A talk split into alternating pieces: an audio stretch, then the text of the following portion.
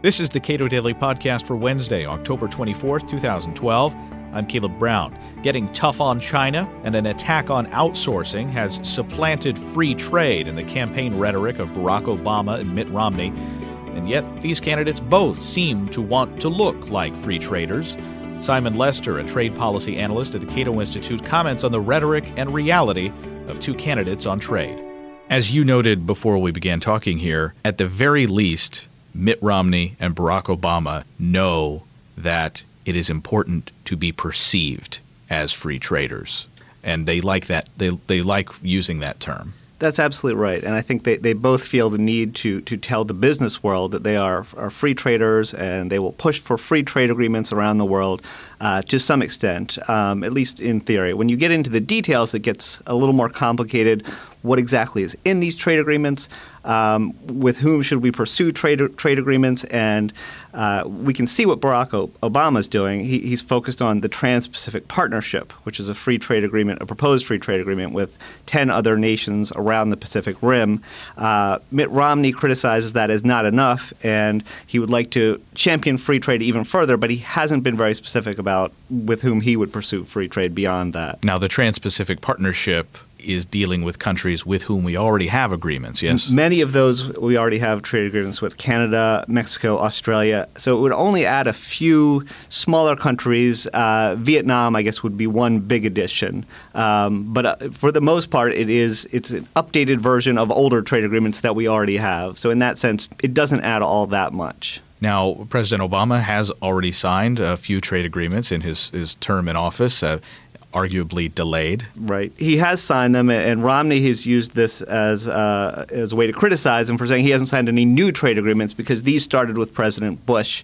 Um, I don't know if that's completely fair criticism. Uh, Obama did somewhat push these along, although, yes, he, he went very slow with them. So, I mean, I think Obama deserves a little credit for uh, pushing back against some of his own constituencies to, to get these moved forward when I think, you know, there, there are a number of traditionally Democratic uh, supporters, labor unions, who, who really didn't want this. Now, uh, Mitt Romney uses rhetoric like it's time for us to get tough on China, and Barack Obama has not used that type of rhetoric as much, I don't think, uh, in the campaign. But Barack Obama right. has already imposed uh, some unilateral uh, trade restrictions. Right. With respect to China, recently it does seem like Obama ha- has pulled back a bit on that. I mean, he certainly accused uh, Romney of outsourcing, and, and you know he ha- hasn't done nothing in this regard. But Romney has tried to, to push to be the toughest on China, and he's basing that on a, a strange claim. He, he, wants to to label China a currency manipulator, and to him, this is the toughest uh, thing you can do.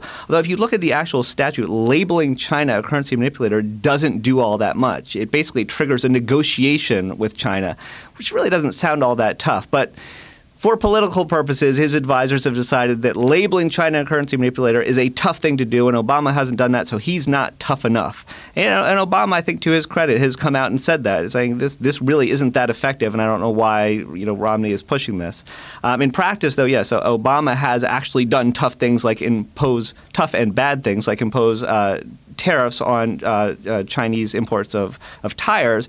And I think to his credit, Romney, when that happened, was very critical of that and gave, I thought, a, a very good defense of why free trade is good and why this, why these additional tariffs are, are bad for our economy, and we simply sh- simply shouldn't do it. And I think that Romney would be a great Romney to, uh, you know, be running for office. And I, I wish he would come out and, uh, you know, give a more impassioned defense of free trade uh, today, as he did uh, several years ago when he wasn't running for office. To Mitt Romney's rhetoric, he says he wants to be a free trader. He will champion free trade trade, but uh, when you parse his uh, actual positions, he, what does that mean? He's been very vague about it. He, he, said that he wants free trade with other nations that uh, uh, support free enterprise and free trade. And so, you know, you, you, look at that and say, well, who does he have in mind? I mean, we have free trade agreements with Canada and Mexico and Australia and a lot of other countries, and you can sort of look and see who's left. And, you know, perhaps he has in mind the EU and Brazil. Um, and with regard to those countries, I, I would say if he pursues that and could achieve free trade agreements with EU and Brazil, my hat's off to him.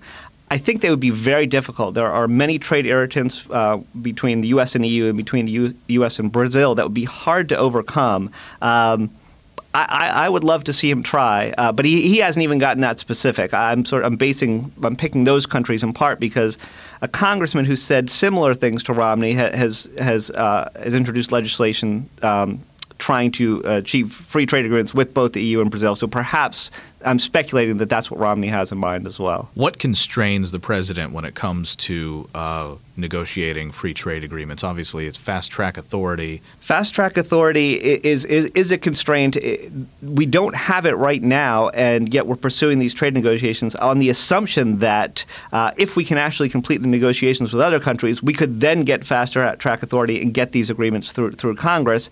And that sounds plausible to me, um, but I mean, it still has to actually be achieved, and we don't even know what the makeup of the, the Congress that will be dealing with it is. So, but yes, that, that, that is certainly one constraint, but everyone is operating under the assumption that that can be overcome. When was the last time the United States has a, had a president whose trade policy was effectively there shall be free trade? I, I, don't think uh, not in not in recent memory. I mean, there it, it's sort of there are different degrees of support for free trade, and uh, generally, I think presidents who have to deal with foreign countries like the rhetoric of we support free trade. But then there are there will always be specific instances of imports from a particular country, Japan or China, that are causing concern with specific groups, labor unions, specific industries. And in reaction to those concerns, most presidents will take some protectionist actions the key, I think, is there's a different degree of, protect, of protectionism. And so the Bush administration resisted efforts to impose special uh, safeguard tariffs on China.